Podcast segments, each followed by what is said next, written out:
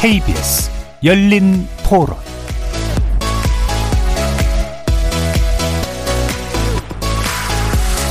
안녕하십니까. KBS 열린토론 정준희입니다.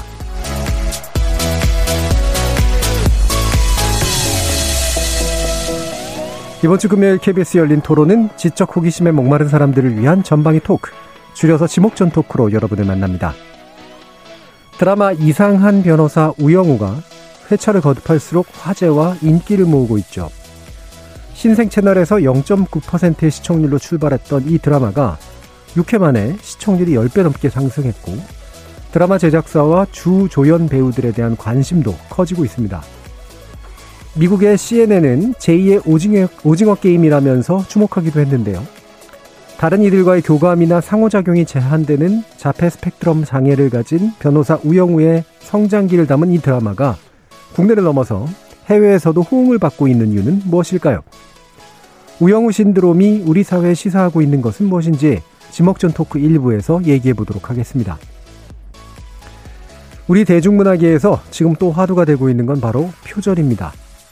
가수이자 작곡가 유열 씨의 표절 논란이 벌써 2달째 이어지고 있어서인데요. 당사자의 해명, 사과, 그리고 원곡자의 입장 표명 등에도 불구하고 의혹 제기와 비판은 여전히 커져가고 있는 상황입니다. 일각에서는 대중음악계 고질적인 문제를 냉철하게 들여다볼 시간이라고도 하고요. 다른 한편에서는 네티즌들이 논란에 뛰어들면서 지나치게 과열된 면이 있다고 비판하기도 합니다.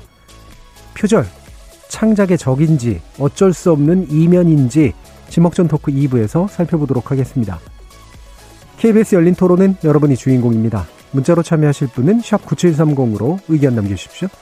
단문은 50원, 장문은 100원의 정보 이용료가 붙습니다. KBS 모바일 콩 그리고 유튜브를 통해서도 무료로 참여하실 수 있고요. 이제 콩을 통해서 보이는 라디오로도 만나실 수 있습니다. 시민 논객 여러분의 뜨거운 참여 기다리겠습니다.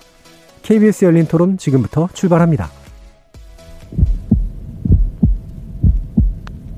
살아있습니다. 토론이 살아있습니다. 살아있는 토론, KBS 열린 토론. 토론은 라디오가 진짜입니다. 진짜 토론, KBS 열린 토론.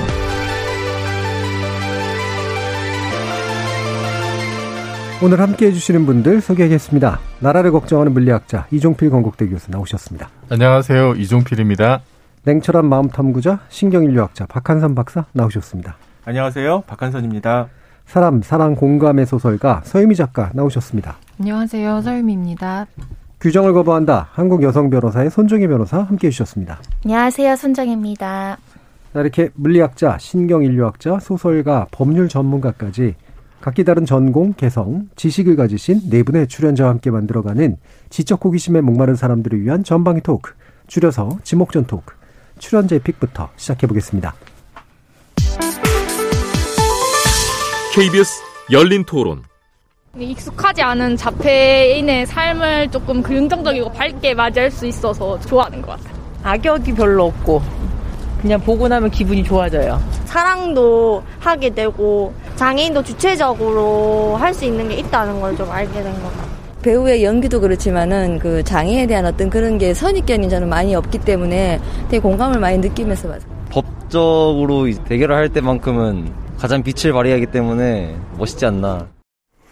네, 우리 그 시청자들, 시민들의 이야기도 좀 들어봤는데요. 이상한 변호사 우영우, 진짜 장안의 화제입니다. 예, 서유미 작가님이 가져오셨어요?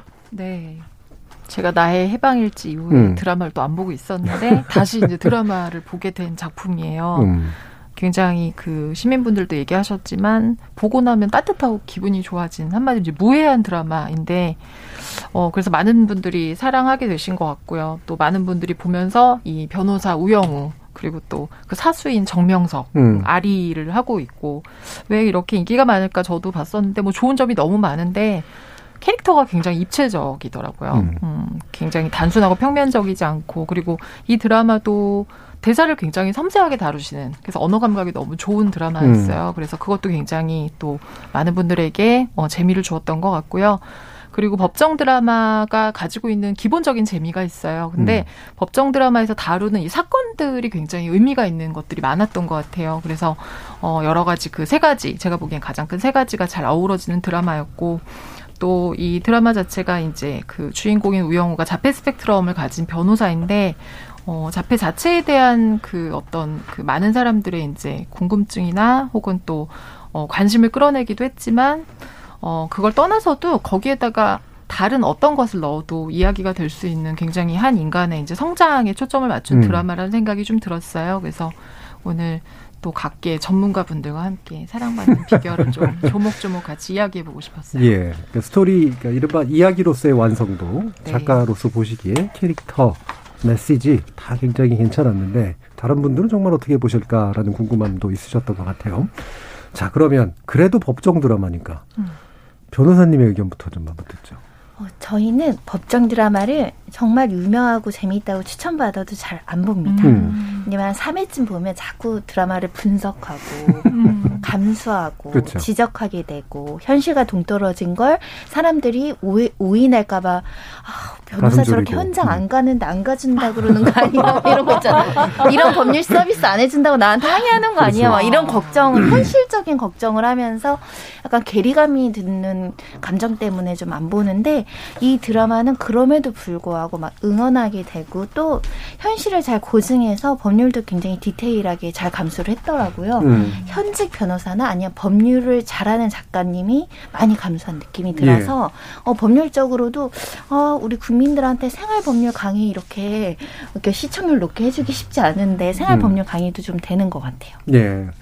만약에 주인공이면 그렇게 하실 수 있을 것 같으세요? 우영우 변호사처럼요. 예.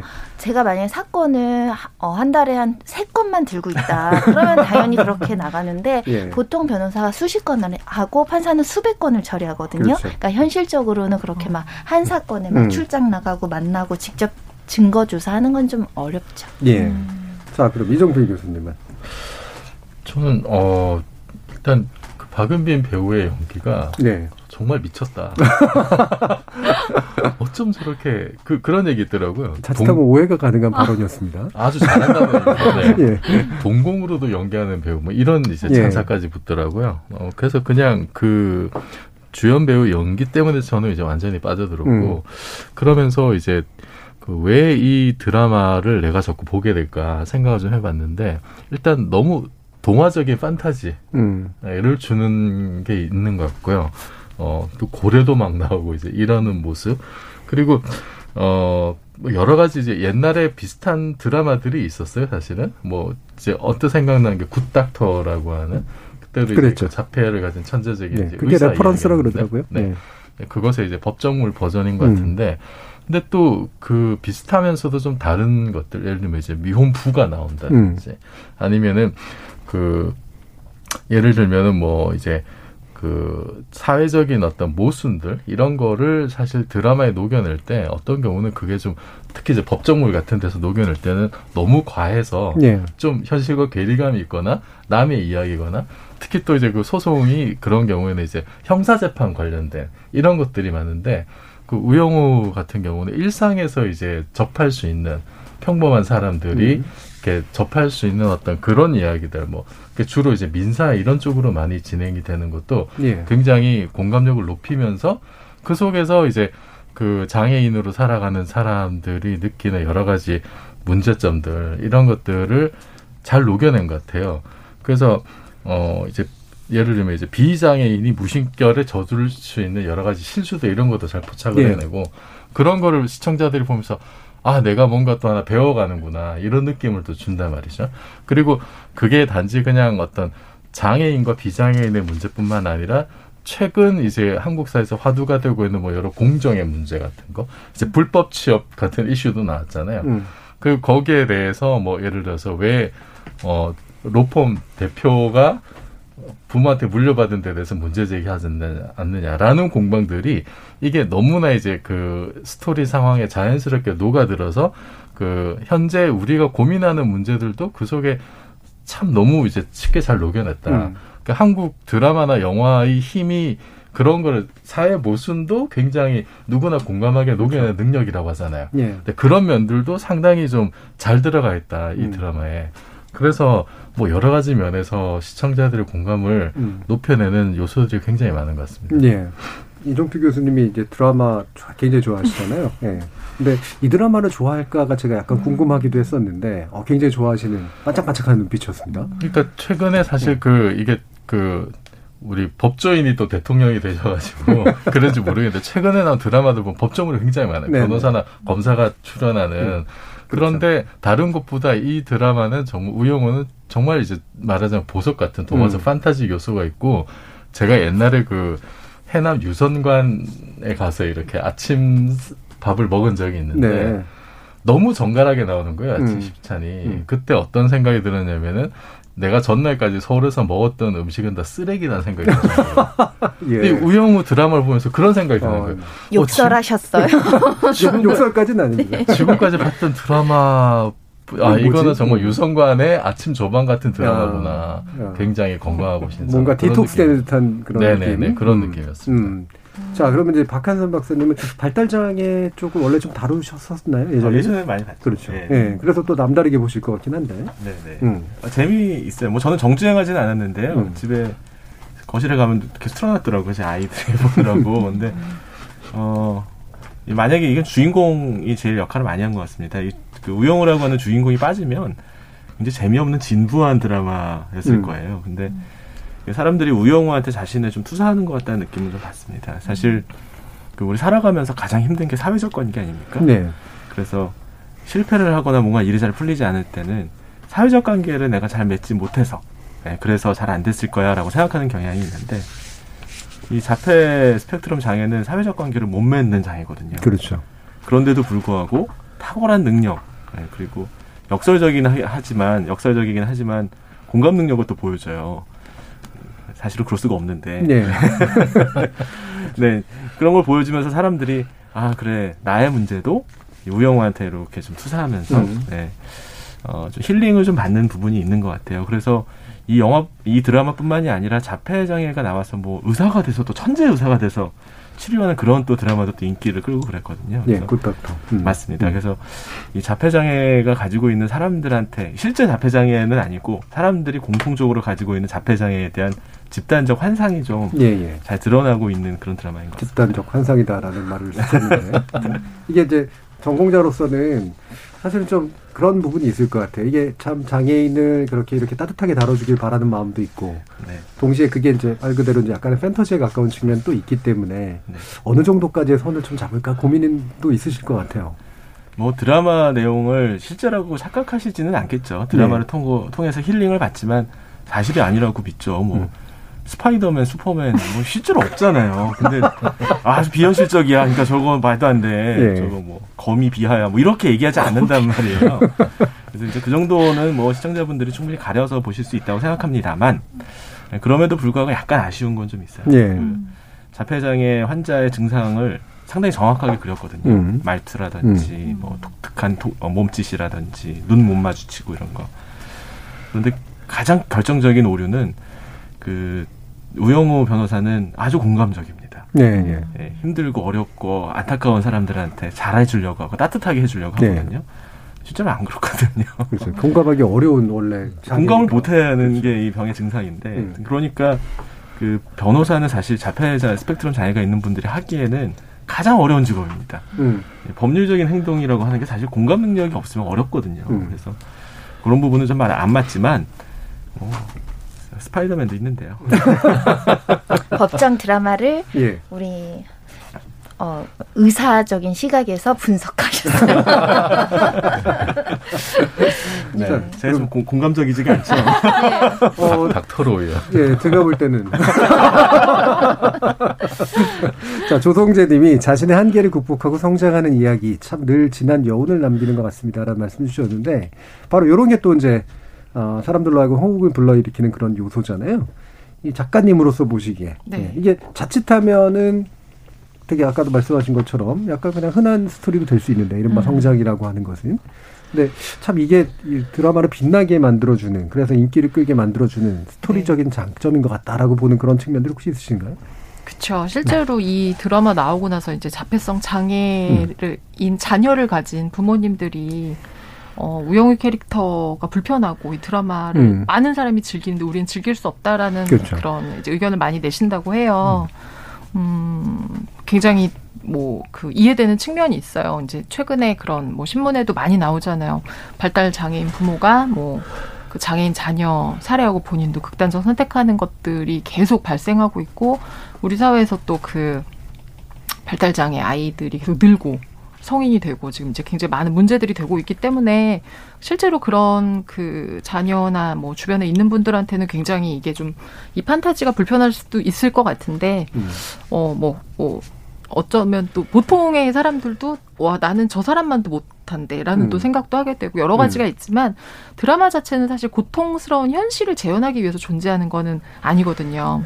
이 어떤 서사를 끌고 가기 위해서 사실은 뭐냐면 현실에 기반을 두지 어떤 가능성을 향해서 나아가는 거기 그렇죠. 때문에 네. 이 드라마가 저는 뭘 했다라는 생각이 좀 드냐면 이 드라마는 시청자들이 우영우라고 하는 그러니까 우리가 얼핏 듣거나 있다는 거 알지만 실제로 거의 본 적이 없는 그렇죠. 접해본 적이 없는 이 캐릭터를 통해서 그 드라마 보면 3화에 그 펭수로 하겠습니다 할 때 그 훨씬 굉장히 이제 그 중증의 그 자폐인 그 캐릭터가 이제 나오는데 저는 그러니까 우영우라고 하는 비교적 조금 판타지적인 요소를 가지고 있는 이 자폐 스펙트럼의 변호사를 통해서 우리가 정훈이라고 하는 그 캐릭터 실제의 어떤 모습에 훨씬 더 가까운 그 인물을 이해하는 길로 나아가는 문을 열었다고 생각해요. 네. 이 드라마가. 그래서 그런 면에서 우리가 이 스펙트럼 안에 정말 되게 다양한 인물이 있고 우리가 마치 평범하다고 하는 우리 보통의 사람도 너무나 다양한 사람이 있잖아요. 네. 그것처럼 이 사람들도 되게 뛰어나서 훌륭한 사람부터 정말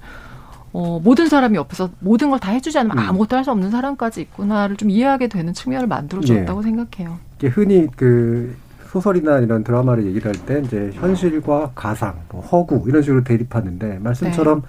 사실은 현실이라는 게 있지만 가상이나 허구가 보여주는 건 그 현실을 최대한 확장하면 어디까지 할 수 있지? 요거를 이제 사실은 네. 상상력을 통해서 보여주는 건데 로펌 실제로 취업이 가능한가요?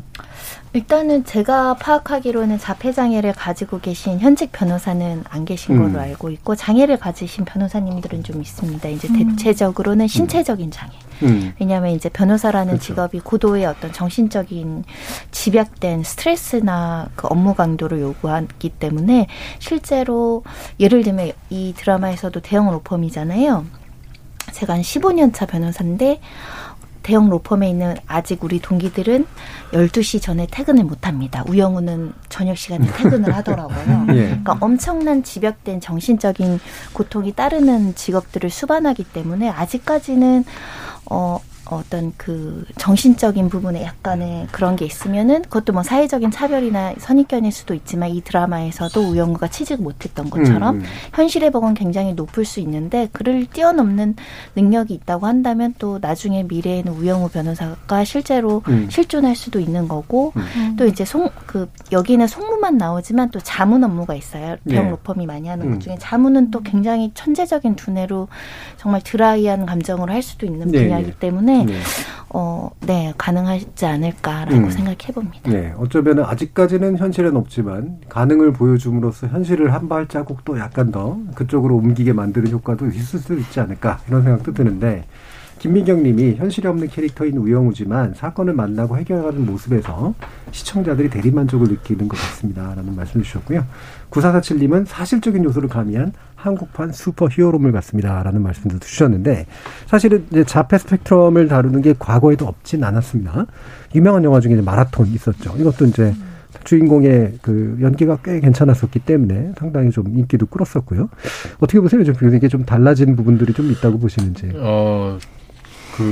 아까도 좀 말씀드렸습니다만, 사실은 이게 전반적으로는 마라톤도 그런데 굿닥터도 그렇고, 편견을 깨는, 장애인에 대한 편견을 깨는 요소들이 이제 다 들어가 있어요. 그거는 이 작품도 마찬가지고.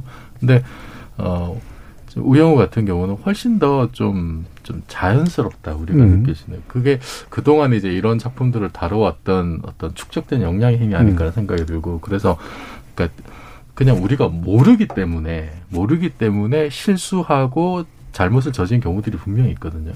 그런 생활적인 아주 작은 디테일한 요소들까지 굉장히 표현이 잘 된 것 같고, 그리고 사실 좀 그런 판타지적인 요소, 이게 좀 어떻게 보면 소재 자체가 그렇게 밝지 않을 수도 있는데 이거를 저 동화적 판타지로 이렇게 완전히 역발상으로 만들어냈다는 것 자체가 저는 이제 굉장히 신선하다는 느낌이 들었어요. 그게 이제 판타지적 요소가 어떤 게 있냐면은, 그러니까 우리가 자폐 스펙트럼이라고 하면은, 그러니까 좀 사회성이 어쨌든 좀 사회성이 없고 공감 능력이 떨어지는 이런 게 있는데, 그런 사람이 어떻게 변호사를 할까라는 그 긴장감이 있는 거잖아요.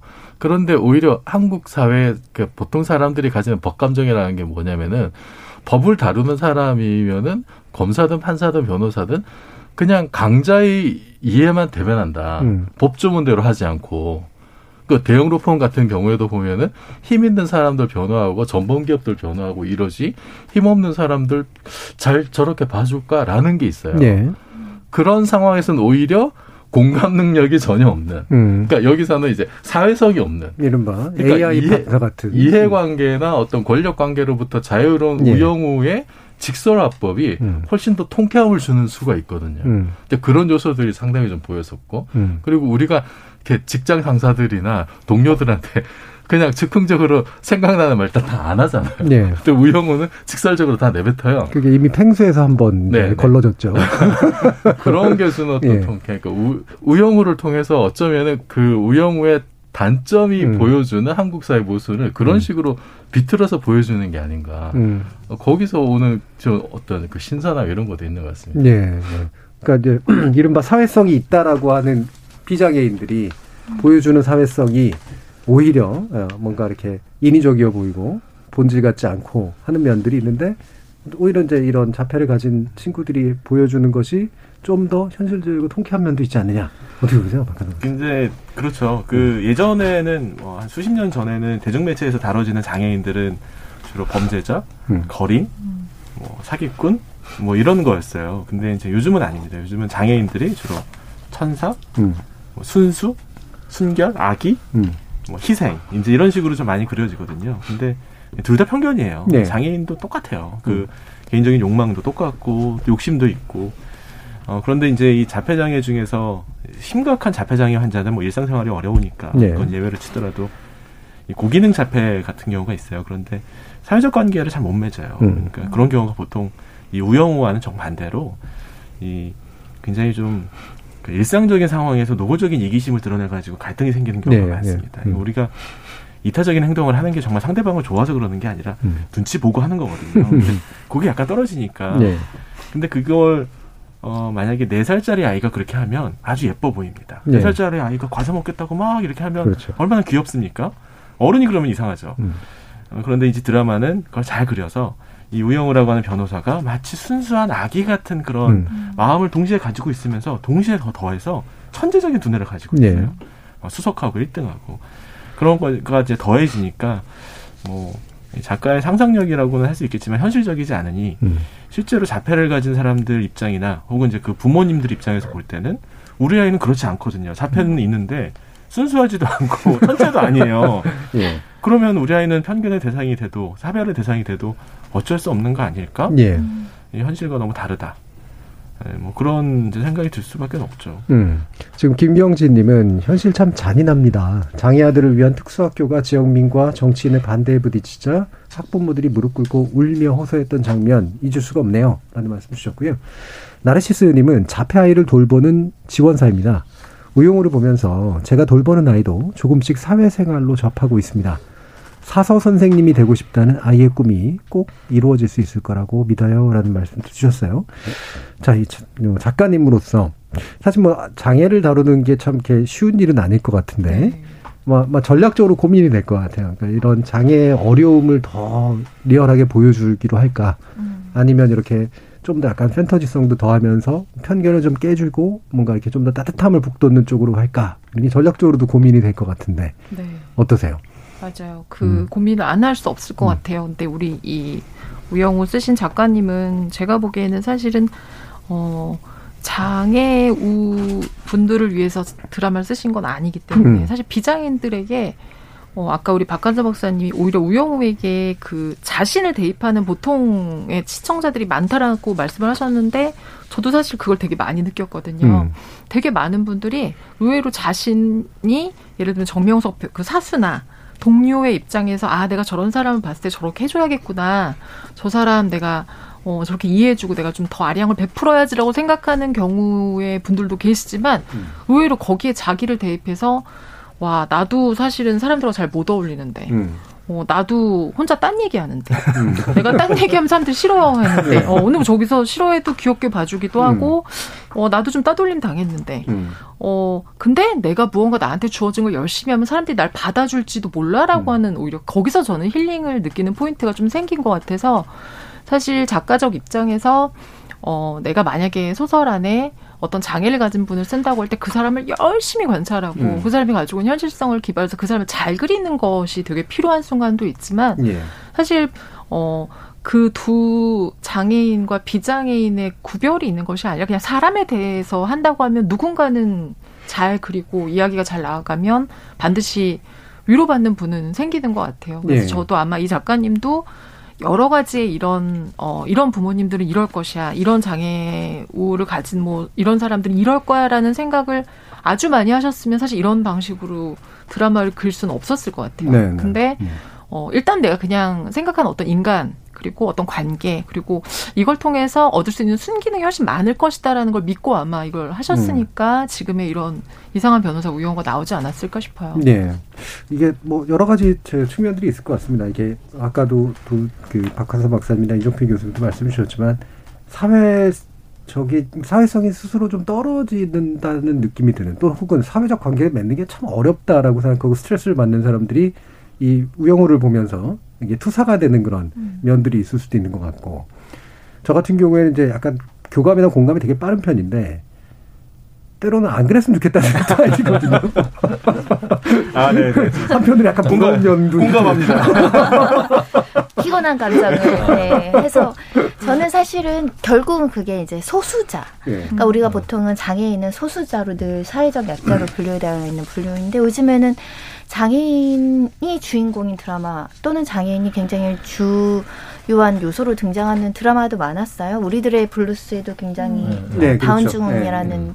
장애인이 나오는데 그만큼 우리가 소수자가 우리 사회에서 익숙해지고 낯선 존재가 아니라 이제 드러내서 주인공이 되는 시대를 우리가 응원하는 것 같아요. 나랑 다른 사람의 모습이라거나 뭔가 우리 사회에서 사회적이고 좀 소외되고 뭐 차별받고 이런 사람들도 이제 메인에 등장해서 우리가 같이 응원할 수 있는 이 문화적인 성숙함을 또 응원하는 마음도 있는 것 같고 또 그 주변 사람들도 너무 귀엽더라고요. 어제 자다가 정명석 변호사님 명석이도 자야 된다면서 그러니까 이런 시니어 변호사들도 악덕하게 그려지고 막 돈만 쫓는 악마 변호사로 그려지는 이런 드라마가 아니라 그냥 순해 보이는 변호사들 사이에서 또 같은 동기들도 1년짜리 계약직 변호사들이다 보니까 정식 채용 안 될까 봐 또 나름대로 소수자의 심정으로 막 이렇게 공격하는 모습들도 사실은 우리 청년들 인턴들이 계약직에 시달리는 모습도 똑같이 그려지는 것 같고 미혼부로서 굉장히 어려웠던 것도 막 나오니까 제가 그런 것들을 보면서 아 이게 각자 이렇게 되게 사회적인 강자인 것 같지만 변호사면 우리나라에서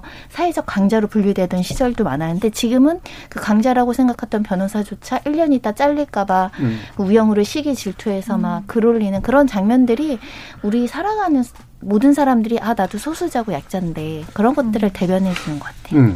2737님이 이런 말씀 주셨는데 드라마를 보면서 어쩌면 모든 비장애 현대인들에게 8분의 1 자폐, 16분의 1 자폐, 32분의 1의 자폐, 64분의 1의 자폐 등이 내재되어 있는 건 아닐까. 그래서 어쩌면 우리와 자폐장애인이 그렇게 다르지 않는 건 아닐까 하는 생각도 들었습니다. 이 드라마로 해서 장애 유무와 상관없이 우리가 크게 다르지 않고 장애인과 비장애인의 공감의 폭을 늘려가면 좋겠습니다. 사족입니다만 지목전 토크 참 좋아합니다라는 말씀 주셨는데요. 사족 아닙니다. 이게 본론이라고 생각을 합니다. 그 이제 신경 다양성이라고 하는 개념이 있습니다.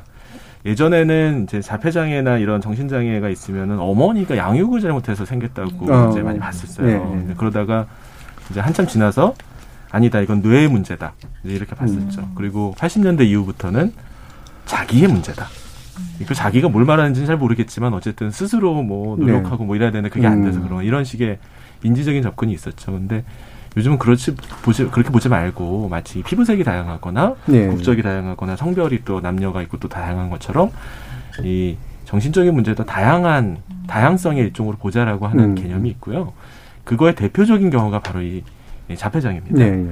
왜냐하면 이제 자폐 스펙트럼 장애라는 말에서 알 수 있듯이 예, 자폐장애는 이 아주 심한 분하고 아주 경한 분은 사실 같은 장애가 있는지도 전문가가 아니면 보기가 어려운 경우가 네. 많습니다. 이 고기능 자폐아는 생각보다 많아요. 많고 또 조금만 노력하면은 일상생활을 잘 할 수 네. 있습니다. 또 특히 이 세부적인 거에 집착하고 기억력이나 이런 부분들에 있어서 다른 분보다 또 우수한 경우가 흔치는 않지만 또 있거든요. 그래서 또 이제 특별한 재능을 보이시는 경우가 드라마에서 너무 남용이 되긴 하나 그렇죠. 없진 않아요. 있기는 있어요. 그래서 직업을 잘 선택하시면 됩니다. 물론 변호사는 아니에요. 제가 볼 때는. 네, 변호사는. 저희는 대인 서비스라서 네, 사람들이랑 네. 공감해야 됩니다. 네, 맞습니다.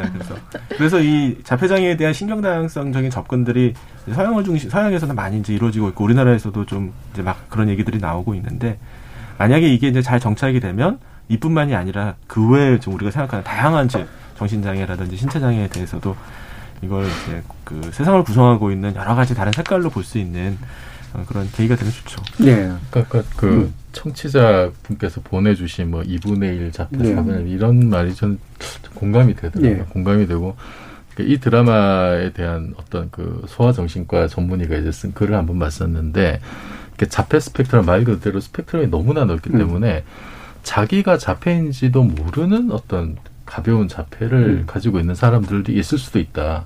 그 사람이 변호사일 수도 있다라는 네. 의견이 있더라고요. 그래서 아 이게 그러니까 저 청취자 말씀처럼 이게 정말 누구나 어떤 뭐 정도의 차이일 수도 있겠구나라는 생각이 들고 사실 과학자들도 보면 뉴턴 같은 경우도 뉴턴은 분명히 자폐일 거야. 사람들이 많이 이제 예, 여러 굉장히 가지 등상 폐쇄적이고 자기중심적이고 이제 그런 생활 살아왔었고 사실 이제 이 드라마를 보면서 그러니까 우영우 같은 천재여야만 세상과 어울려 살 수 있는가 자폐임에도 불구하고 이제 그런 것에 대한 불편함을 이제 얘기하는 분들이 있더라고요. 근데 그게 또 사실이기도 하고 근데 또 다른 한편으로는 우리 현실이 우영우 같은 저런 천재적인 능력을 가지고 있어도 제대로 취업을 못하는 현실이 예. 또 사실은 그 이면에 있는 거잖아요. 그래서 저는 이 드라마를 보면서 그러니까 흔히 이제 드라마와 다큐는 구분을 하자라고 이제 얘기를 하는데 그런 드라마적인 요소에 대해서는 좀 우리가 너그럽게 봐주면서 그 이면에서 우리가 우영우를 통해서도 공감할 수 있는 장애와 비장애를 넘어서 그런 요소들을 좀 많이 느껴봤으면 좋겠어요. 예. 이게 뭐 예전에도 우리가 장애 문제 가지고 얘기할 때 잠깐 많은 얘기기도 합니다만, 그러니까 장애인과 비장애인도 사실 구별도 이렇게 명확한 이제 것들이 아니니까요. 신체 장애도 있고, 뭐 이런 발달 장애나 이런 정신 장애 같은 것들도 있고, 근데 이제 흔한 생각, 특히나 요즘에 이제 젊은 친구들한테서 이제 가끔 나오는 흔한 생각은 장애인과 비장애인 공존하는 거 좋고. 배려해드리는 거 좋은데 이게 다 이제 비장애인들의 희생과 노력에 의해서 만들어져야 되는 거 아니냐. 결국 이거 왜 우리가 다 감당해야 되느냐라고 이제 생각함으로써 생기는 이제 반발 내지 갈등 요인들 같은 것들이 있는 것 같아요. 자, 이런 것들은 어떤 관점에서 좀 바라보면서 얘기를 하면 좋을까 이런 생각도 좀 있어요. 자폐 이제 고기능 자폐를 보통 이제 통상 아스퍼거라고 부르는 네. 그 경향이 있어요. 공식적인 용어는 아닌데요. 아스퍼거라고 하면은 그 증상 자체에 대해서 어떻게 규정하는 게 되는데 이게 좀 또 아스퍼거라는 말도 좀 멋있는 것 같기도 하고 그렇죠. 예, 예, 사람 이름입니다만 그래서 그 제가 실제로 경험을 한 일인데요. 아까 그 정준희 교수님께서 나 공감하고 싶지 않을 때가 많다라고 하셨잖아요. 그 마음에 제가 공감을 하는데요. 사실 우리 사회도 보면 그럴 때 많거든요. 예. 그래서 젊은 친구 중에 일부가 자기를 약간 아스퍼거라고 하면서 공감을 해주는 거 그런 인지적 노력을 안 하는 거예요. 네. 그러면서 자신의 그런 행동을 정당하는 거죠. 예, 그 양해를 받고 싶어하는 거예요. 그러니까 난 좀 이기적이기도 하고 상대방이 막 공감해 주려고 하면 막 앞에서 위로도 해주고 그랬는데 싫은 거예요, 그게. 그리고 난 좀 아스퍼거야. 왜냐면 난 약간 천재니까. 뭐 이런 식의 그런 식의 이제 스스로 보이는 경우가 있거든요. 이제 이런 사람들이 아마 이 이제 드라마가 성공할수록 점점 늘어날 겁니다. 제가 확신합니다. 근데 이게 이제 진짜 자폐 장애로 고통받는 분들한테는 어떻게 보면 굉장히 신뢰되는 일이에요. 네, 네. 뭐 그렇게 행동하는 분들도 뭐 의도적으로 그런 건 아니겠지만 앞서 말씀드린 것처럼 장애인에 대해서 우리가 가지고 있는 이제 사회적인 배려라는 건 무해한 장애인에 대해서 집중돼 있는 경우가 많아요. 네. 그래서 그럼 장애가 없으신 분들이 자폐인 것처럼 경계를 왔다 갔다 하면서 그러한 사회적 관심을 더 받아내려고 하는 그런데 악용이 되는 경우가 있죠. 그래서 그런 부분을 조금 통제할 수 있으면 뭐 그걸 어떻게 통제할지 모르겠지만 그렇다면 그런 부분을 좀 해결할 수 있지 않을까 싶습니다. 실제로 정상인과 자폐장애 환자들이 살고 있는 삶의 궤적은 완전히 달라요. 예. 여러분, 우리들은 진짜 심한 자폐장애 환자들이 어떻게 살아가고 어떻게 행동하는지 사실 모릅니다. 그렇죠. 근데 그냥 우영우 같을 거야라고 생각해서는 이건 정말 천부당 만부당 하다. 네. 자폐장애 자기 안으로 이제 그 폐쇄가 일어난 거잖아요. 그 자기 안에 갇혔다라는 표현을 이제 그 자폐아를 키우는 그 부모가 쓰시면서 그걸 적어낸 글을 봤는데, 야 이거는 뭐. 어떻게 할 수 없는 그런 상태인 것에 주는 막막감이라고 하는 게 엄청나더라고요. 그리고 그 아이는 도대체 무슨 생각을 하고 있을까도 사실은. 그렇죠. 우리가 들여다볼 수 없는 그런 뭐 머릿속이니까. 자, 그런데 이게 쉬운 말로 그냥 도덕적으로 장애인에 대해서 우리가 좀 더 따뜻한 시선을 가지고 공존하고 차별하지 않고 배려하면서 함께 잘 살아요. 라고 하는 게 현실적인 힘을 갖기 위해서는 또 뭐가 필요할까. 근데 작품 같은 것들이 이제 이런 거 간접 경험하게 되고 듣게 되짚어보게도 해주니까 그런데 굉장한 기여를 할 것 같은데 작가로서 네. 마지막. 네. 진짜 우리 사회에 장애인들이 보이지 않아요. 잘 안 보이고 마치 없는 것 같고 그냥 우리끼리 살기도 너무 힘든 것 같고 나로서도 너무 힘든 네. 것 같은 생각이 많이 들고 그래서 아까 이제 그 장애우분들 나오는 뭐 영화나 드라마 얘기 많이 했었는데 많아지는 추세이기도 하고 그리고 그 요번에 이제 우리들의 블루스에 정은혜 배우 나오면서 인상 깊은 연기 주면서 또 그런 얘기도 있더라고요. 장애인 당사자가 좀 나와야 되는 거 아니냐는 네. 얘기를 하는데 저는 오히려 비장애인 배우가 이해해서 같이 뭔가 연기하고 보여주는 게 되게 의미 있다고 생각하고 그리고 이런 드라마 자체가 저는 이런 서사가 계속 그리고 이런 인물들이 되게 자연스럽게 그러니까 주인공이 꼭 아니고 판타지성을 입히지 않아도 그냥 자연스러운 그냥 평범한 드라마 안에 어떤 등장인물로 나와서 함께 무언가 우리 삶 속에서 사는 모습들을 네. 보여줄 수 있게 만드는 그런 것들이 많아지는 거. 그러니까 우리는 보통의 드라마에서 그냥 하고 이 사람들 하려면 뭔가 다른 섹션을 만들어야 된다라고 자꾸 네. 생각을 하는데 저는 그냥 좀 더 일상적으로 많이 그리는 그런 서사들이 좀 나오면 그러면 좀 좋겠다라는 생각이 많이 들어요. 네. 자, 이 드라마를 본 한 시청자가 SNS에 이런 말을 남겼다고 하는데요. 사람들은 대부분 권모술수로 불리는 권민우처럼 살면서 본인이 봄날의 햇살 최수연인 줄 안다. 드라마를 통해서는 약자에 공감하는 따뜻한 친구가 되지만 현실에서는 장애인에 대한 차별적 태도를 버리지 못하는 게 또 우리의 솔직한 자아상이긴 하죠. 그럼에도 불구하고 드라마를 통해서 얻어진 우리의 간접적인 경험이 드라마 바깥의 현실을 바꾸는 작은 단초가 되기를 바라봅니다. 지목전 출연자의 픽은 이것으로 마무리하겠습니다. 여러분은 지금 KBS 열린 토론과 함께하고 계십니다.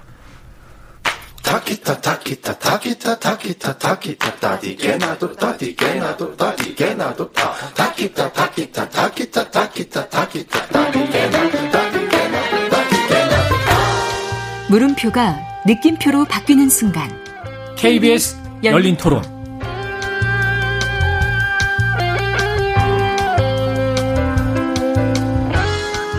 모방에서 새로운 게 탄생하기도 하고 하니까 네. 정말 그런 걸 모르고 창작을 했는데 우연히 비슷했다면 그럴 수 있겠으나 너무 그게 빈도가 많아지면 합리적인 의심을 할 수밖에 없게 되고 대중들이 다들 기대가 컸던 만큼 또 이제 실망도 더 클 수 있을 것 같은 생각이 들어요. 분야 상관없이 저희가 알 수 있도록 뭐 음악에서는 뭐 3마디 이상 반복시 표절, 학계에서는 단어를 똑같이 쓸 경우 이런 식으로 구체적으로 조금 만들어져야 할 부분인 것 같아요. 전부 다 비슷하지만 않고 약간 일부만 보면 어쨌든 그것도 다른 창조를 만드는 데 도움은 되지 않나 생각은 하는데 표절이라는 단어의 뜻 자체가 그냥 베낀 거잖아요. 거기에 뭐 창작을 뭐 운운하는 거는 앞뒤가 좀 안 맞는다라고 생각하고 그냥 그 창작을 하는 사람의 양심인 것 같아요.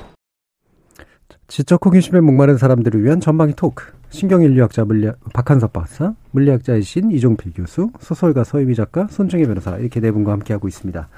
자, 제작진의 픽, 표절 문제 그리고 창작과의 관련성 이 부분에 대해서 이제 이야기를 나누려고 하는데요. 이게 참 까다로운 문제입니다. 까다로운 문제이기도 하고 굉장히 많은 감성적 비난. 또한 동시에 어떤 도덕적 책무성 이런 것들이 다 연관되어 있는 부분들이죠. 자, 유열 씨가 바로 이 논란의 중심에 꽤 오랫동안 지금 서 있습니다. 되게 유명한 작가과이기도 했고요. 되게 또 좋은 인상을 가지고 있는 그런 연예인이기 때문에 생기는 문제가 큰 것 같은데, 특히나 이 논란은 유열 씨의 오랜 팬들이었던 그 집단으로부터 나오고 있다는 지점, 이 부분도 여러 가지 함의하는 바가 있는 것 같아요. 네 분의 이야기 한번 들어보죠. 어떻게 생각하시는지. 소설가부터 얘기 들어볼까요? 네, 저도 너무 좋아하는 뮤지션이고 그리고 진행자고, 예. 어떤 면에서는 되게 롤모델 같은 부분도 있었어요. 어떻게 저렇게 그 본인의 전공 분야가 있는데 다양한 그런 상황에서 진행도 잘하고 그럴까, 오랫동안 또 롱런할까, 이런 되게 부분들이 있었어요. 이번에 그 일단은 전체 그 논란의 어떤 시작이 됐던 그 사카모토 류이치와의 어떤 그 일들이 일단 되게 좀 인상적이었어요. 저는 그 부분이, 시작 부분이 되게 인상적이었는데, 일단 처음에 논란이 됐던 곡은 상당히 유사한 부분이 있었던 걸 유희열 씨도 이제 인지하고, 그래서 아마 조치를 했었고, 사카모토 류이치는 이제 뭐라고 얘기냐면, 표절이라고 하기는 좀 유사한 부분이 있지만 표절이라고 말할 정도는 아니다라고 이제 얘기를 하면서 사실 논란이 종식되는 것처럼 보였었거든요. 그렇죠. 그래서 저도 되게 마음을 좀 놓고 있었고, 아, 그럴 수 있겠다. 그럴 수 있고, 충분히 일어날 수 있는 상황이다라는 생각을 했었고, 근데, 사과문이라던가 이런 것들도 유튜버 분들이 훨씬 더 많은 곡들을 이제 가지고 나오시고, 거기에 되게, 많은 또, 비판이 이제 붙고 하면서, 이 표절에 대한 부분도 저는 있지만 유희열이란 뮤지션이나 연예인 자체에 대한 어떤 좀 배신감을 되게 크게 느끼셨다는 느낌이 좀 많이 들었어요. 그래서 이거는 표절을 인정한다고 뭐 예를 들면 끝이 나거나 뭐 사그라지거나 하는 것과는 조금 더 다른 국면도 함께 안고 있다는 생각이 좀 들어요. 네. 네. 이종필 교수님은 두 개에 다 걸쳐 계세요. 하나는 작가이자 또 논문의 저자로서 표절 문제에 결코 자유로울 수 없는 점.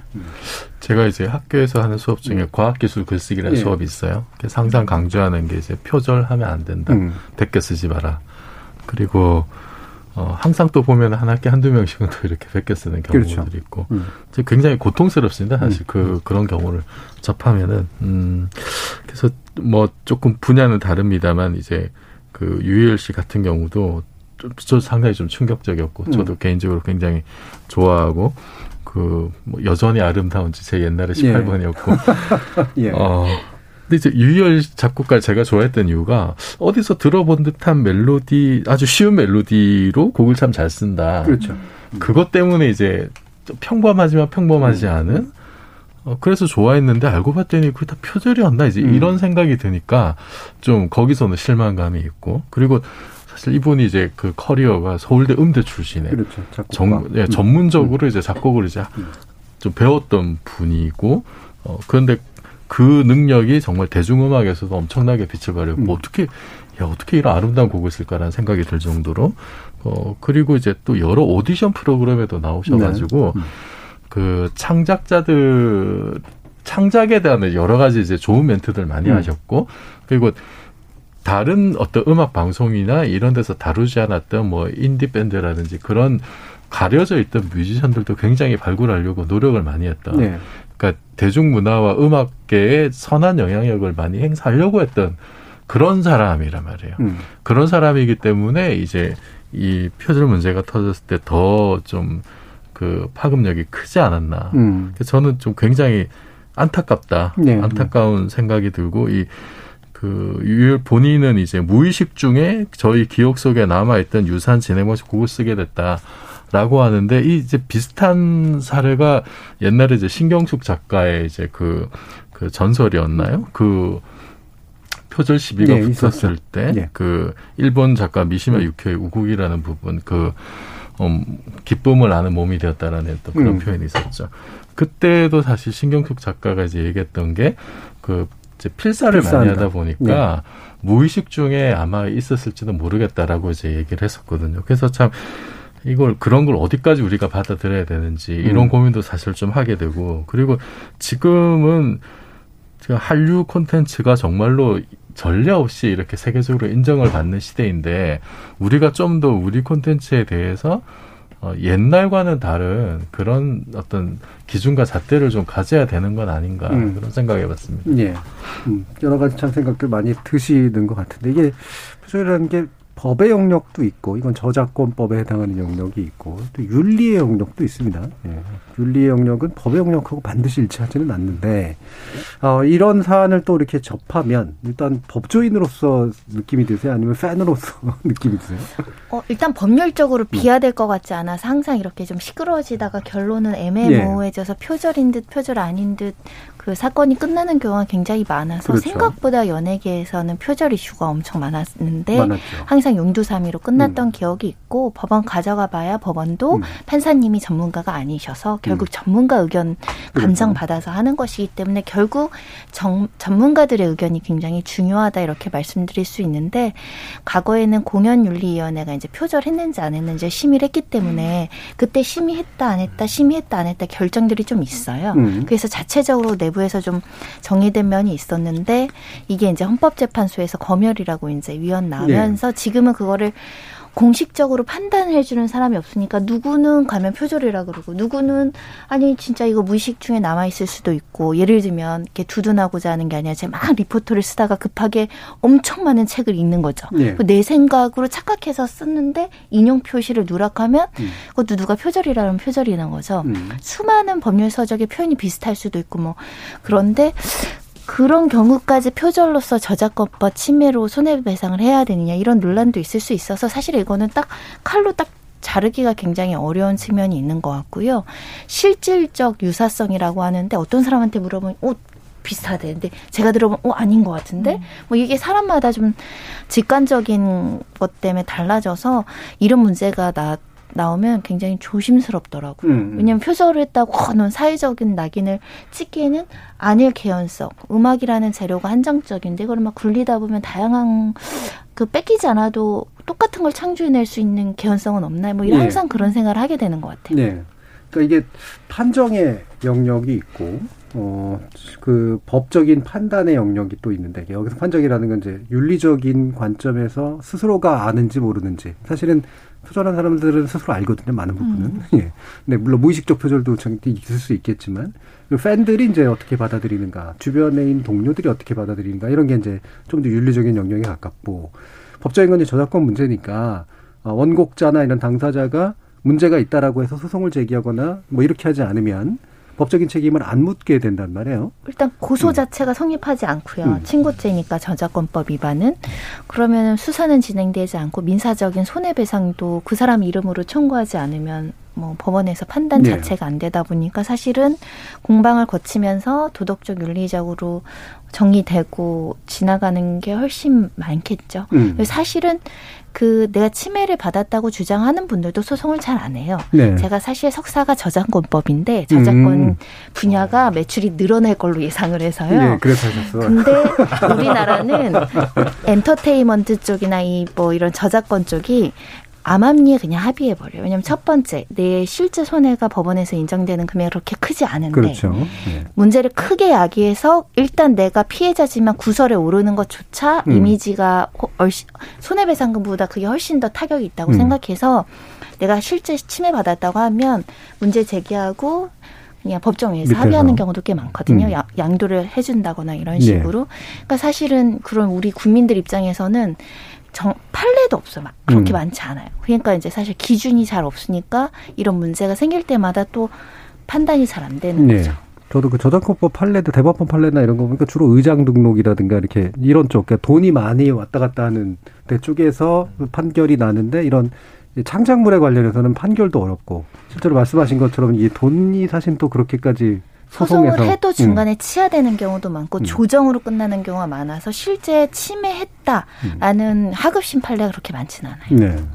자, 박한선 박사님은 어떤 입장에서 보세요? 저는 뭐 표절 문제는 뭐 음악계 뭐 이런 이제 그 소설이라든지 뭐 이런 이제 문학 작품 뭐 이런 것도 있고 또 이제 학계에서도 이 논문 표절 가지고 이제 논란이 좀 많거든요. 그런데 이런 문제의 가장 본질적인 이유는요.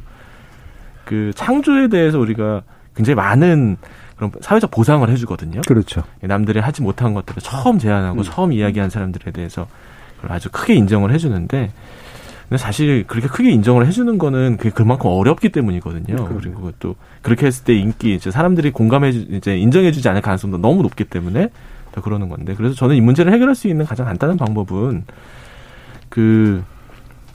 조금 더 자신 있었으면 좋겠어요. 이게 너무 쉽게, 제가 뭐 음악을 하는 사람이 아니니까 쉽게 얘기하는 것 같기는 한데, 그냥 유열 씨가 뭐 표절을 했는지 안 했는지는 저는 판단할 능력이 안 됩니다만, 누구 걸 보고 좀 베꼈다라고 처음부터 이야기를 하는 거예요. 이 작품은. 네. 네, 그런 식의 문화가 좀 있었으면 좋겠어요. 네. 그러니까 소설을 쓰셔도 내가 다 이런 소설을 보고서 내가 많이 그거를 좀 참고해가지고 이 소설을 만들었습니다. 아무도 그러지 않아요. 네. 다들 자기는 누구의 영향도 받지 않은 하늘에서 뚝 떨어지는 그런 천재 작가, 천재 뭐 작곡가라고 인정받고 싶어 하니까 생기는 문제라고 생각합니다. 예. 사실 논문들이 뭐 1년에 수십만 건이 나오는데 표절 문제가 있는 논문이 숫자가 적은 이유는 다 이거를 리퍼런스를 다 달거든요. 그렇죠. 자기가 어떤 논문을 보고 그게 참 좋은 얘기인 것 같아서 내 논문에 갖다 쓰고 여기서 가져왔습니다라고 그 사람의 소위 저작권을 인정해주면서 내 논문을 쓰는 거예요. 이건 아무 문제가 되지 않고, 오히려 내가 쓴 논문이 다른 사람들이 그거를 참고문헌으로 많이 달아주면 그게 나한테도 굉장히 이득이거든요. 그리고 또 영광스러운 일이기도 하고요. 그런데 왜 이 대중음악이나 이런 예술계에서는 그런 게 없을까? 내가 어떤 그림을 그렸고 이거는 뭐 피카소의 누구의 그림을 보고서 내가 그걸 좀 창조적으로 재해석했다. 이렇게 자신 있게 얘기를 하는 문화를 적극적으로 좀 만들었으면 좋겠다는 생각이 좀 있습니다. 예. 실제로 이제 문화 쪽에서는 관행적으로든 명칭들이 다 있잖아요. 리메이크도 있고 패러디도 있고 오마주라고 하는 그런 형식들도 있고 또 힙합에서는 샘플링이라고 하는 그런 형식들도 있고, 그래서 이게 어느 정도는 업계 안에서는 이거는 어느 정도 다 경의를 표하면서 만든 거야라고 하는 것들이 있는데, 또 이제 드러내놓고 막 나는 이렇게 선언합니다까지는 아니라고 하더라도 다 아름아름라 아니까. 근데 이제 말씀처럼 실제로는 몰랐거나 아니면은 숨기고 싶었거나 이런 경우들이 사실은 더 많은 것 같아요. 그러니까 표절 시비가 붙는 것들을 보면, 지금 김정호님은 작곡가들은 너무 힘들 것 같습니다. 작정하고 달려들면 전 세계 모든 곡 중에서 비슷한 거 몇 개는 무조건 있을 것 같은데요. 차라리 표절 검증 플랫폼이 만들어져서 먼저 검증받고 발매하면 좋지 않을까요?라는 것도 있었는데, 아까 이제 위원회 같은 게 이제 검열이라서 생길 수 있는 문제들이 좀 있고요. 강승규님, 표절은 약물 복용하고 경기 뛰는 선수와 다를 바 없지 않나요? 세상에 단독 창작곡으로도 아름답고 멋진 음악 많습니다. 본인의 양심을 걸고 그런 관행을 없애야 합니다.라는 그런 말씀도 주셨습니다. 미국은 이제 워낙 이제 이런 저작권 문제 같은 게 한 번 걸리면 굉장히 또 세게 징벌적으로 나오는 경우들도 있고, 그래서 사실은 이 레이블들을 가지고 있는 데들에는 기술적으로 상호 검증해가지고 문제가 없게 만들고 출시하는 이런 일들이 이제 또 많이 늘고 있거든요. 근데 한국에는 아직은 이제 사실 또 이런 부분들도 없는 것 같아요. 사실 이거는 기술적으로 상당 부분은 해결이 가능한 영역들이 솔직히 말하면 있는데, 그리고 난 다음에 혹시라도 문제가 된 부분 있으면 덜어내고 또는 아예 말씀처럼 선언하고 이런 방식들도 괜찮을 것 같은데, 아직까지 우리나라는 그런 게 좀 안 되고 있는 것 같거든요. 기술적 해결 방식 이런 거 좋아하지 않으세요? 뭐 진짜 인공지능이 엄청나게 학습을 많이 해가지고 이런 거 찾아내면 좋은데, 아직까지는 좀 뭐 그 수준은 아닌 것 같고, 그리고 이제 표절 이렇게 판독하는 프로그램도 있죠. 그러니까 이제 주로 문헌과 관련해서 이렇게 쭉 돌려가지고 어느 정도 몇 퍼센트 일치한다 안 한다 이제 이런 게 나오는데, 그거 가지고 좀 안 될 경우가 뭐 대부분이라고 봐야죠. 여전히 이제 그걸로는 좀 부족하고, 이게 그냥 보통 이제 표절이라고 하면은 그러니까 카피앤페이스트를 생각하는 경우가 많거든요. 그대로 복붙하는. 그거는 정말 베껴 쓴 거지만은, 그렇게 카피앤페이스트가 아니더라도 전반적인 어떤 분위기와 느낌이 같으면은 표절이라고 보는 게 사실 일반적이거든요. 그래서 이번에 지금 노래 같은 경우에도, 그러니까 김태원 씨가 이제 토론 프로 같이 하셨는데 거기서 100분 토론에서 이제 했던 얘기가 이제 전체적인 느낌이 왔는지 중요하다. 이제 이런 취지의 얘기를 한 것 같은데, 저는 그게 참 정성적인 어떤 기준이긴 하지만 또 가장 정확한 기준이지 않을까 생각이 들어요. 그러니까 원작이 없을 때 이 결과물이 나올 수 있었겠느냐. 이거는 물론 상당히 좀 주관적일 수밖에 없습니다만, 근데 이제 이 기준을 적용을 사실 할 수밖에 없다. 기계적으로 몇 마디가 같은지 아니면은 뭐 몇 구절이 같은지 그것만 가지고는 판별할 수 없는 경우들이 상당히 많고, 그리고 업계마다 관행이라는 것들이 또 이제 다 있기 때문에 뭐 그런, 예를 들어서 이제 과학 논문을 쓰는데 큰 실험 그룹에서 이제 실험을 했단 말이에요. 그러면은 그 실험으로 논문이 이제 수백 수천 편이 나옵니다. 그러면은 그 실험 장비에 대한 기술을 하는데, 똑같은 실험 장비에 대한 기술을 하는 표현은 크게 다 안 다를 수 있잖아요.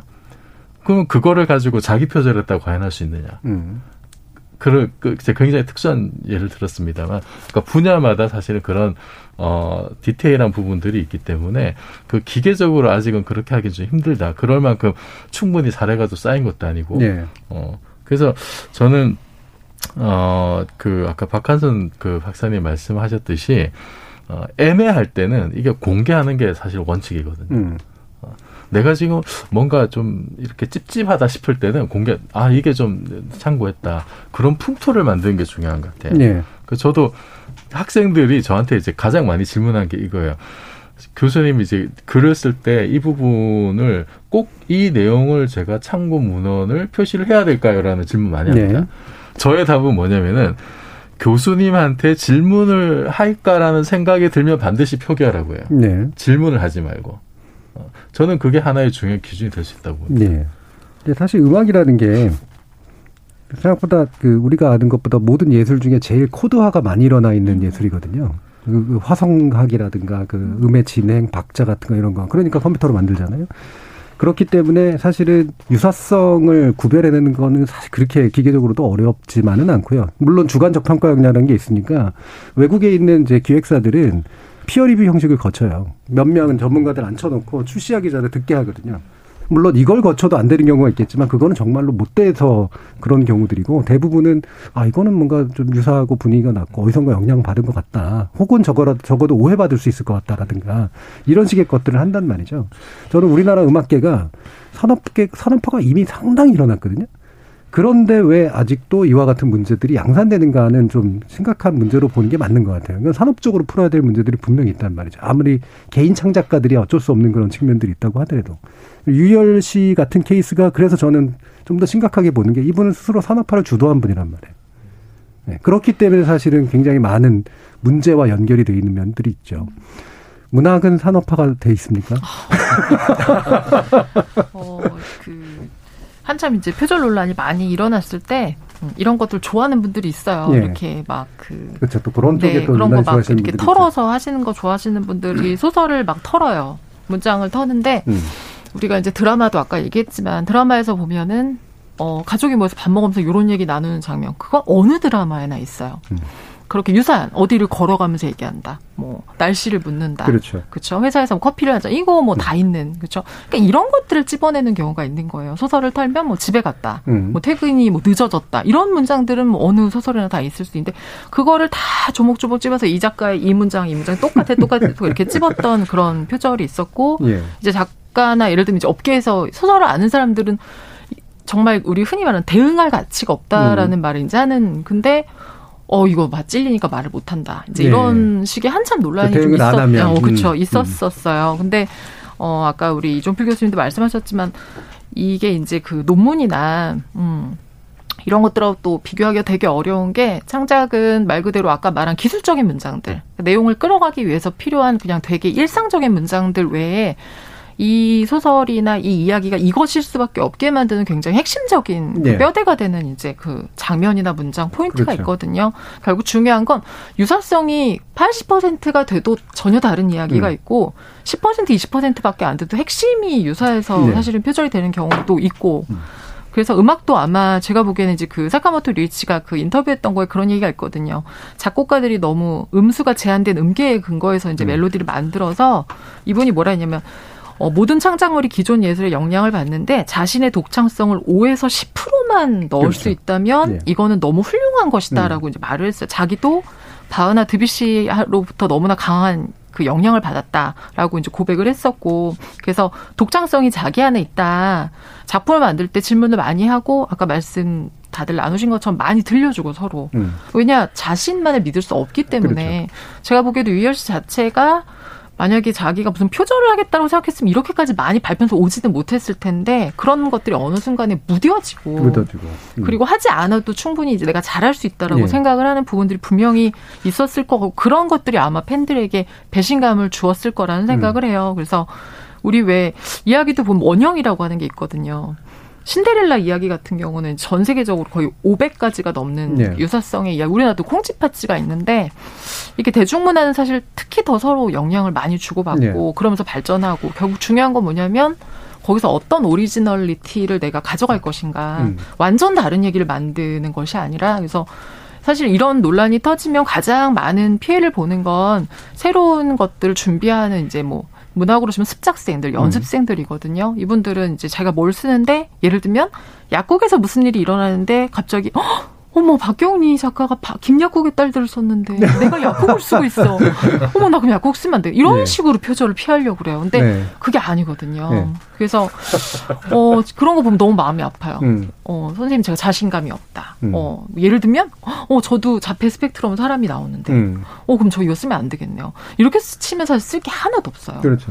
그래서 저는 이게 좀 이렇게 하고 지나가고 예를 들면 한 사람을 마녀사냥식으로 이제 매장시켜서 그 사람을 활동을 예를 들면 못하게 하는 걸로 끝나는 것이 아니라 이런 어떤 그 표절이라고 하는 것이 각 분야에서 조금 더 확립이 좀 될 필요가 있어요. 뭐 몇 마디가 똑같아서가 아니라 문장이 똑같아서가 아니라 그런 것들이 안 되는 이상은 사실은 계속 어떤 희생양과 함께 이렇게 이 분야가 그냥 되게 더디게 굴러갈 수밖에 없는 것 같아요. 그러니까 이제 한편에서는 말 그대로 이제 표절 사냥꾼들이 특히나 이제 문화예술이라고 하는 건 평판이 엄청나게 중요하니까 그게 실제로 성과에 엄청난 영향을 미치고 그래서 결과적으로 표절 판정에 의해서 판정 뭐 받고 법으로 판단받는 건 아니라고 하더라도 이미 이제 이름값이 확 하고 떨어져 버리는 논란의 대상이 되는 일들이 있으니까 그 약점을 이용하는 사실은 사냥꾼들도 사실 있겠죠. 또 다른 반대편에서는 아까 이제 박한선 선생님이 말씀 주신 것처럼 우리가 누구로부터 영향받았다. 라고 하는 것 그리고 나 이런 것들을 참조했어 라고 하는 게 그냥 좀 더 공개적이고 같이 얘기될 수 있는 어떤 영역이 되면은 좀 더 낫지 않을까라는 생각이 분명히 들긴 또 든단 말이죠. 그런 부분들 뭐 저는 얘기해 주실 거 있을까요? 개인적으로는 사실 크리에이티브 커먼스라는 번역어는 마땅한 게 없는데요. 그거를 좀 지지를 하는 편입니다. 사실 어떤 사람들이 어떤 아이디어나 생각을 처음 떠올렸을 때 거기에다가 이 사회적인 어떤 보상을 해주는 그런 시스템이 생긴 거는 인류 역사를 통틀어서 굉장히 짧은 최근의 일이에요. 그런데 이제 이렇게 해주는 이유는 남들이 아무도 생각하지 못했던 걸 처음 떠올리면서 자신의 일생을 거기다 허비하거든요. 그러니까 그분한테 그 성공했을 때 막대한 보상을 해주는 거는 사회 전체적으로부터 이득이에요. 그런데 이제 그러면 사람들은 그렇게 하기 싫고 딴 사람이 한 거를 싹 가져다가 그 이득만 누리고 싶어 하는 사람들이 생기니까 표절 문제가 생기는 거거든요. 그래서 저도 논문을 지금까지 많이 썼지만 나는 논문의 퀄리티는 떨어지지만 표절은 안 한다. 그래서 결국 퀄리티가 떨어져요. 아마 적절히 베꼈으면 좀 수준이 높아졌을 텐데 그게 이제 만약에 그렇게 했으면 질이 높아지고 좋은 논문을 만들 수 있고 그랬겠죠. 그런데 만약에 그런 것들이 그렇게 중요하지 않은 분야라면 차라리 크리에이티브 커먼스, 즉 내가 만들어 놓은 거는 누구나 자유롭게 쓰시오라고 마크를 딱 달아버리면 그러면 어떻게 보면은 이 이제 전체 인류 사회 전체에서는 이 지적인 그런 창작물들을 서로 나눌 수 있으니까 이득이 될 수 있고요. 과학에서도 그래서 논문 같은 거를 그 이제 오픈 억세스라고 합니다. 그래서 예전과 달리 이렇게 자기 논문을 쓰면은 누구든지 자유롭게 그거를 무료로 볼 수 있도록 하는 그런 운동을 하거든요.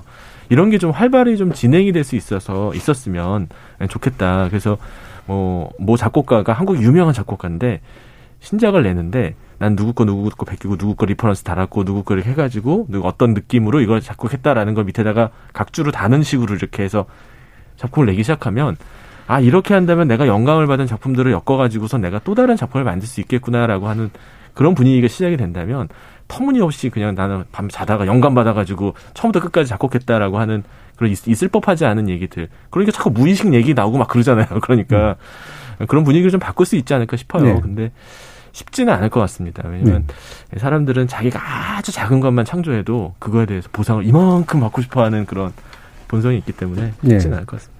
크리에이티브 커먼스의 기본 철학이 그거잖아요. 나의 창의성은 누군가로부터 온 것이다. 그렇습니다. 를 인정하기 때문에 저작권을 폐쇄시켜서 나만 이득을 얻는 것은 잘못된 것이다라고 보는 거고, 그래서 저작권은 개방하는데 개방 후에 넣은 저작권 컨텐츠를 쓱 가져다가 자기 이득을 위해서 쓰면 이제 그게 바로 윤리적인 문제를 야기하는 이제 바로 그런 방식이 되죠. 그래서 이 철학을 어느 정도까지 일반화할 수 있을 것이냐, 이게 이제 아마 음원 문화에서는 또 최근에 이게 엄청난 돈을 벌어다 주기 시작을 했기 때문에 그래서 더더욱이나 문제가 되는 것 같아요. 사실 우리나라의 정책은 저작권 침해를 강화하고 손해배상을 높이는 쪽으로 가야 가는 게 국익에 도움이 됩니다.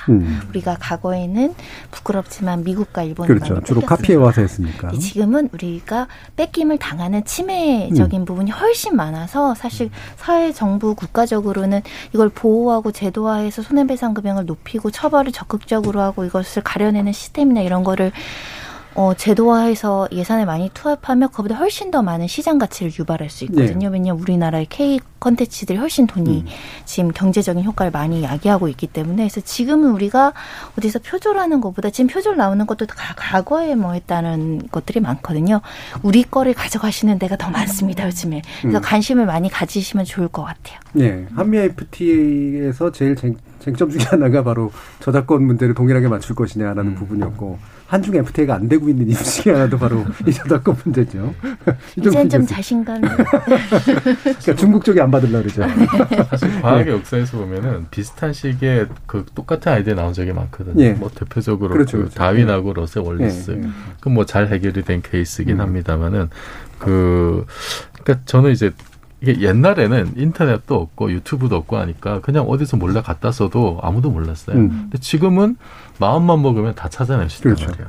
그래서 저는 이게 그 어떤 그 여러 가지 그 기술적 발전을 잘 활용을 하면은 1차적인 어떤 그 필터는 할 수 있지 않을까, 기술적으로. 그 최종은 아니다. 안 되죠. 그러면은 그 토대 위에서 뭔가 좀 새로운 생산적인 논의를 할 수 있을까 생각이 들고, 또 하나는 우리 지금 예를 들면은 더 힘 많은 사람들, 뭐 지금 김건희 여사나 한동훈 법무장관이나 이분들도 지금 사실 표정 문제에서 자유롭지 않단 말이에요. 근데 그분들에 대해서는 훨씬 더 많은 힘이 있으니까 훨씬 더 엄격한 잣대를 들이대야 되는 건 아닌가? 그래야 사실은 이런 괜히 왜 유일한한테만 이래? 이런 좀 공정의 문제도 좀 피해갈 수 있을 것 같습니다. 예. 잠깐요. 네. 사실은 이게 이제 이렇게 우리는 이야기하고 그리고 나중에 뭐 이게 밝혀지든 혹은 아니든 잊어버리고 지나가는데 2020년에 김봉곤 작가가 왜 지인과 대화 표절 그 소설에 써서 그걸 이제 그분이 폭로하면서 우리도 다룬 적이 있었거든요. 라디오 그리고 정말 많은 매체에서 그걸 다루었었어요. 만약에 신문이나 언론이 100개였으면 100군데에서 다 다뤘었거든요. 그래서 그 폭로 때문에 그때 받았던 상도 반납하고 책도 다 이제 절판이 됐었는데 실제로 2020년에 그 일이 벌어졌고 21년에 법원에서 무단 인용이 아니다라는 판결을 내렸어요. 왜냐하면 실제로 주고받았던 것에 같이 써라. 그리고 네가 이렇게 써야지, 이렇게 쓰면 되겠냐라는 조언까지 다 오갔던 카톡이 밝혀졌는데 그분이 폭로할 때는 다 편집해서 했었고.